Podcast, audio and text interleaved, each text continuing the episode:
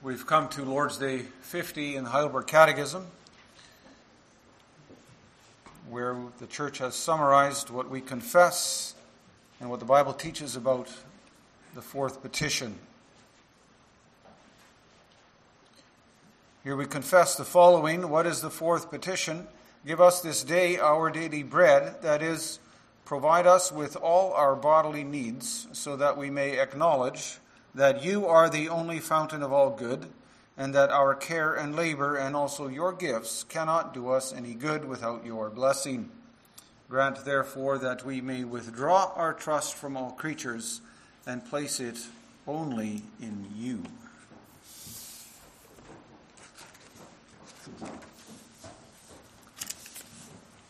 After the sermon, we will respond together with the words of hymn 63 1, 2, and 5. Congregation of the Lord Jesus Christ, when we pray the fourth petition, give us this day our daily bread, it might seem as if it's less important than the other petitions. After all, the name of God and the will of God and the kingdom of God are of greater importance. And yet, congregation, we should never think that we may not come before God's throne or that we may not come before his throne with our earthly needs. We have confessed already in Lord's Day 1 and, and Lord's Day 9 that our Father in heaven is both able and willing to give us all things. And he does not forget that we need food and drink. He does not put food and drink before his name and his kingdom and his will, as we are often inclined to do, but he does place this at the beginning of the second half of the Lord's Prayer. Jesus tells us to place the request for food and drink ahead of the prayer for forgiveness and, and protection from temptation and we would ask then, why does he do this? Well, he does this because our physical needs must be met so that we can live spiritually. On this earth, we have to have food and drink so that we can live with and for God.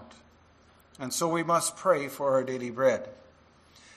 And when we do that, that means we are praying for our daily labor. Our labor is the means by which the Lord gives us our food.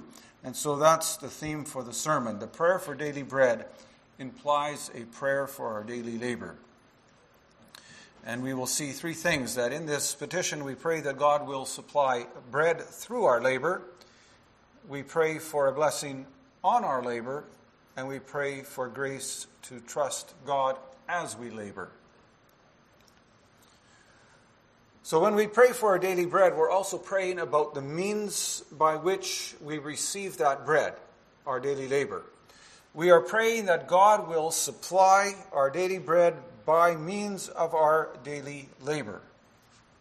So, to put this a different way, this petition is the prayer of a believer who wants to work. Believers want to work, even though we labor under the curse of sin in Genesis chapter 3, after Adam and Eve fell into sin, God said to Adam, Cursed is the ground because of you. In pain you shall eat of it all the days of your life. And by the sweat of your face you shall eat your bread. And so we understand that our mandate to work and our mandate to cultivate the earth, it needs our prayers if we are to do that in this environment. Fulfilling the mandate to earn our daily bread in a world of pain and sweat requires the help of God. And so our prayer must be accompanied by labor, since that is the means by which God gives us our daily bread. Now, the unbeliever would say, Well, I don't need prayer.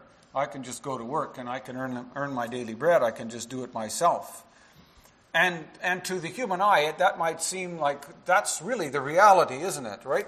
It's not that hard to find paid work, and, and all you have to do to get some groceries is drive to the grocery store and fill up your cart and swipe your card, and away you go. Many of us have probably done that many times without even thinking about it twice. Who really needs help to do all of this? But our labor and material possessions, congregation, cannot take the place of prayer. We cannot guarantee our own life, our own survival. The Lord Jesus says you cannot add a day to your life by or one breath to your life, even in your own power, let alone our daily bread. And so that's why labor and prayer belong side by side. So, this petition for our daily bread is, is an implicit confession at the same time. With this petition, we confess our dependence on God, not only for our spiritual needs, but also our physical needs. We confess that God is the fountain of all good. And we do well to pay attention to that little word all. In all matters, spiritual as well as physical, we go to God and we trust in God because He is the fountain of all good. We acknowledge Him as the source, and we confess that He cares for us. He also cares that we receive our daily bread. But in His care for us, He doesn't just simply rain down bread from heaven. We confess that our care and labor cannot do us any good without His blessing. So that means that we're confessing that we must take care and we must labor. Our care and our labor are the means that God has ordained for us to obtain our daily needs. And so the words today and daily clearly indica- indicate the need to labor and to go to work. That's true in the animal kingdom too. Swallows have to do a lot of flying to collect enough insects to fill their empty stomachs. And cattle and sheep and other animals have to do a lot of foraging every day in order to survive. Right? This is the order of God's providential care. It is His will that all creatures labor for their daily food. So that means you can't just pray this petition, give us this day our daily bread, and then sit back and wait for God to just give you something on a silver platter. With the word care in Lord's Day 50, we mean then that we must take care. It means that we're, we're careful with our finances and our possessions. We are aware of our circumstances and opportunities. We plan wisely and we budget responsibly. We don't live carelessly and simply assume that God will provide no matter what. At the same time, however, we do not live with anxious care. Jesus tells us, Do not be anxious about tomorrow, because your Father in heaven will provide. We don't have to be anxious about tomorrow because we know that our Father cares. Instead of being anxious, we are simply called to go to work. Since we're created in the image of God, we're also called to image His work ethic. The Lord worked to create the world. The Bible tells us that after He created the world, He rested after He had finished the work that He had done. So, as creatures who have been made responsible for God's creation, we are to exercise the same care and love for His creation, the same care that He has. And He's given us the means to do it. We were created with a mandate, but also given the means to fulfill that mandate. And so we're called to work, work according to our abilities. The Bible, congregation, does not admonish people who cannot work, but the Bible does admonish those who will not work. Ephesians 4:28 Let the thief no longer steal but rather let him labor doing honest work with his own hands so that he may, may have something to share with anyone in need or Second Thessalonians chapter 3, verses 6 through 12, where Paul writes, Now we command you, brothers, in the name of our Lord Jesus Christ, that you keep away from any brother who is walking in idleness and not in accord with the tradition that you received from us. For you yourselves know how you ought to imitate us, because we were not idle when we were with you, nor did we eat anyone's bread without paying for it. But with toil and labor we worked night and day, that we might not be a burden to any of you. It was not because we do not have the right, but to give you an, in ourselves an example to imitate. For even when we were with you, we would give you this command if anyone is not willing to work, let him not eat.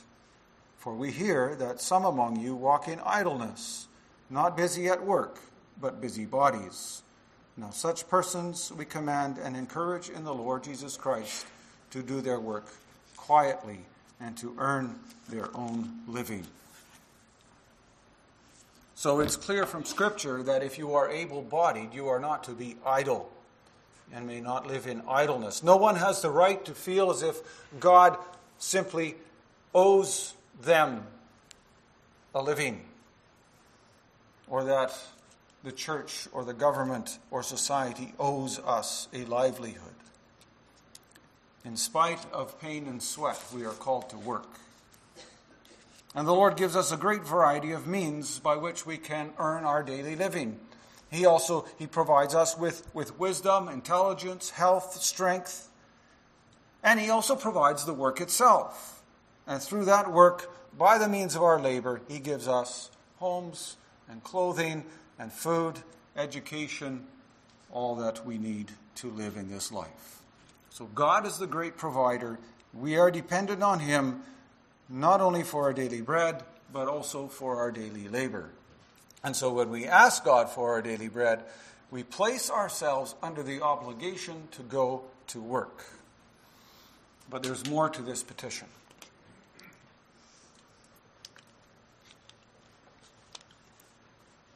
We confess in Lord's Day 50 that our care and labor and the gifts we receive cannot do us any good without God's blessing.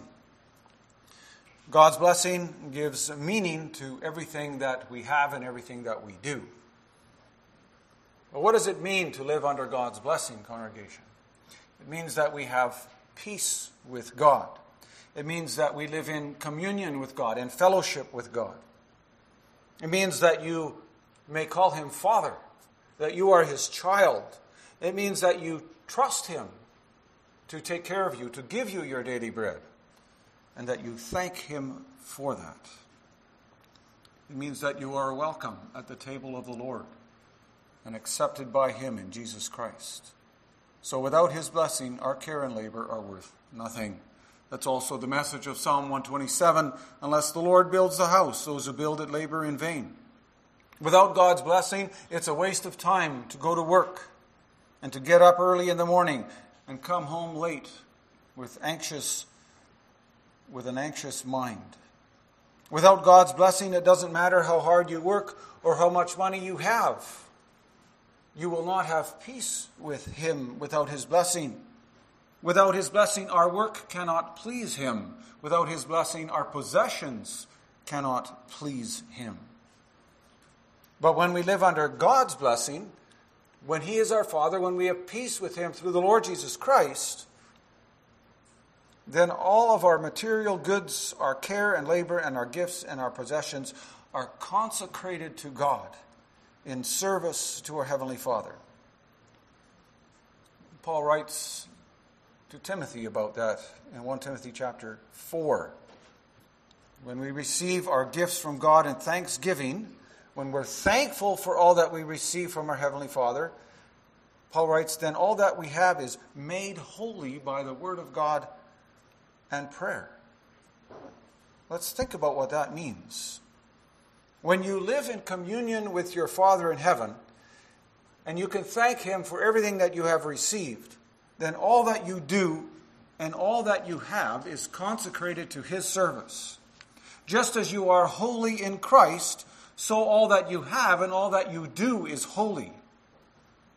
And as the catechism students know, holy means to be set apart, to be consecrated to God. And that then has implications for our everyday life, doesn't it? Your house and your car and your kitchen gadgets and your iPhone and your computer and all the clothes in your closet and the toys in your toy bin and the toys in your garage and your daily food and your health and your strength. If you belong to God, all of that is consecrated to the Lord. It is all holy if you can thank your Father in heaven for these things. And that means that all of these things, and many more besides, of course, must be dedicated to His service. And again, think about that for a moment. Imagine going through your cupboards and your closets and your tool shed and your garage and your shop with that in mind. That all of that is consecrated to the Lord. So when you pray, give us this day our daily bread, you are asking for much more than food for the day. You are even asking God for more than a good day or a good life. You are asking for a life of peace with God. You are asking that you might be blessed in a material way so that you can serve God in His kingdom, doing His will, honoring His name. The first three petitions. It is for that purpose that you were created. It is for that purpose that you have been redeemed. And that is why God will not leave you unprovided. He will bless you as He has promised you with everything that you need so that you can serve Him as a redeemed child in the place that He has given you. And that's also why we may and we must trust Him. That's our final point. The last part of our confession in Lord's Day 50 says, Grant therefore that we may withdraw our trust from all creatures and place it only in you. It's a prayer for trust. We live in the reality that every day brings its own concerns. Right? Jesus acknowledged that as well when he said, Don't worry about tomorrow because today has enough trouble of its own. Let tomorrow worry about itself. We are always vulnerable, aren't we, for all kinds of things, for accidents and disease and temptation. And so it's difficult for us to withdraw our trust from creatures and earthly wealth, material wealth, earthly security. It's difficult for us to do that. And that doesn't mean that we shouldn't trust one another, right? On the contrary, we should build relationships of trust with people, with employers, with employees, etc., etc. But what the Catechism really is getting at here is, is the basis of our ultimate trust. To whom do we look for our daily bread? Should children place their trust in dad to make sure that he brings home the bacon because he can do it? Should our trust be in the medical system when we get sick? Should we trust the government to provide us with security? Should we depend on our pension plan or our investments for the future? How do we know that our dollar today won't be worth a few pennies tomorrow? The Apostle Paul warns Timothy about that in 1 Timothy chapter 6. As for the rich in this present age, charge them not to be haughty, nor to set their hopes on the uncertainty of riches, but on God, who richly provides us with everything to enjoy. Well, congregation, that's a warning for us as well, isn't it? Think about the children of Israel, Israel in the Old Testament. We're, we're not really that much different than them at all.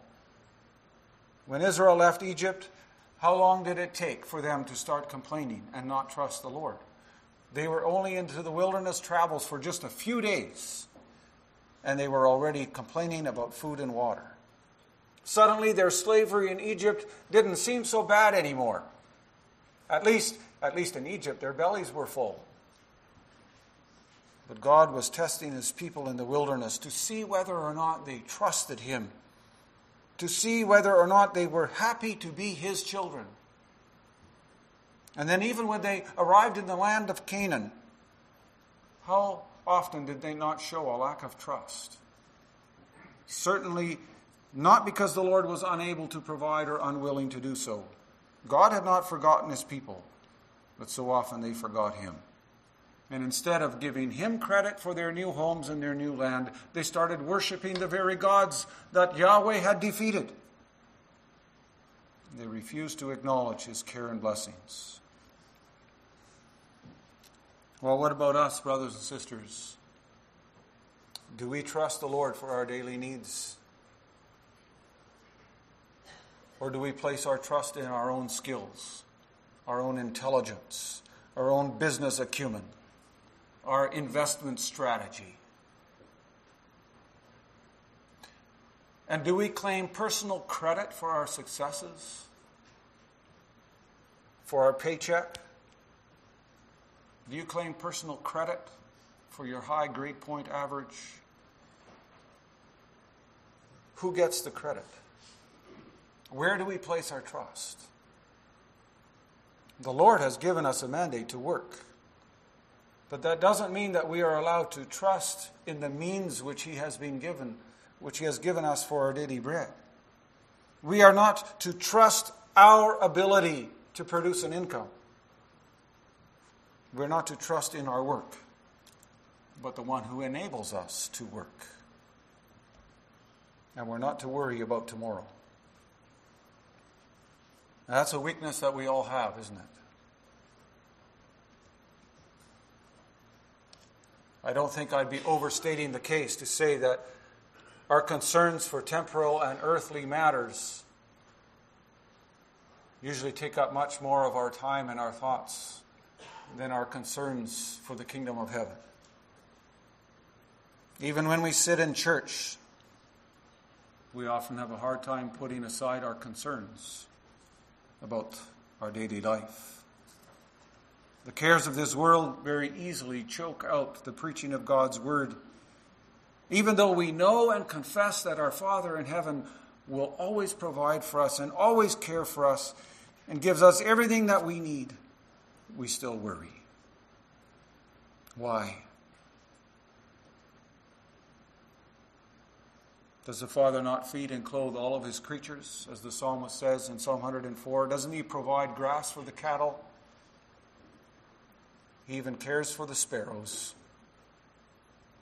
Jesus tells us to, to look at the birds and the flowers, and, and he says, Are you of not more value than they? Do you not mean much more to God than two sparrows or some flowers? The Lord Jesus says the unbelievers live in constant anxiety. They're always looking, wondering about what are we going to eat? What are we going to drink? How will we be clothed tomorrow? But he says, Your heavenly Father knows that you need all these things. Our Father in heaven knows what we need. He knows our greatest need, and He has met that need in the Lord Jesus Christ. And we confess that on the cross, Christ removed the cause of our eternal hunger and misery, namely sin. Our Father has given us the bread of life, the true food and drink of life eternal. Words that we find in the form for Lord's Supper. Well, if that's true, then, then will He not give us everything that we need for this life? If He knows our spiritual needs so well, surely He knows our physical needs. And if He has provided for our spiritual needs with the greatest miracle you can ever imagine, surely it is a small thing for Him to provide us with our earthly needs. After all, He is the overflowing fountain of all good. And God's fountain never runs dry. He is, after all, the sovereign creator. And so our daily bread, dear brothers and sisters, our daily bread doesn't depend on the economy or any other human circumstances, but our daily bread comes from the hand of our Heavenly Father and via His blessing on our care and our labor. We should be grateful that the Lord Jesus taught us to pray this petition, to pray for our daily bread. He did this in the sure knowledge that our Father, His Father, loves us too. And since our Father loves us, He will certainly look after the needs of His children. After all, He bought those children with the precious blood of His Son, Jesus Christ. And so, brothers and sisters, let's, let's go into the coming week with that knowledge. that as God's children, our care and labor are dedicated to Him and also in the full assurance that when we trust Him, He will bless that. He will bless our care and labor because we are His children, bought with the precious blood of Christ. Amen.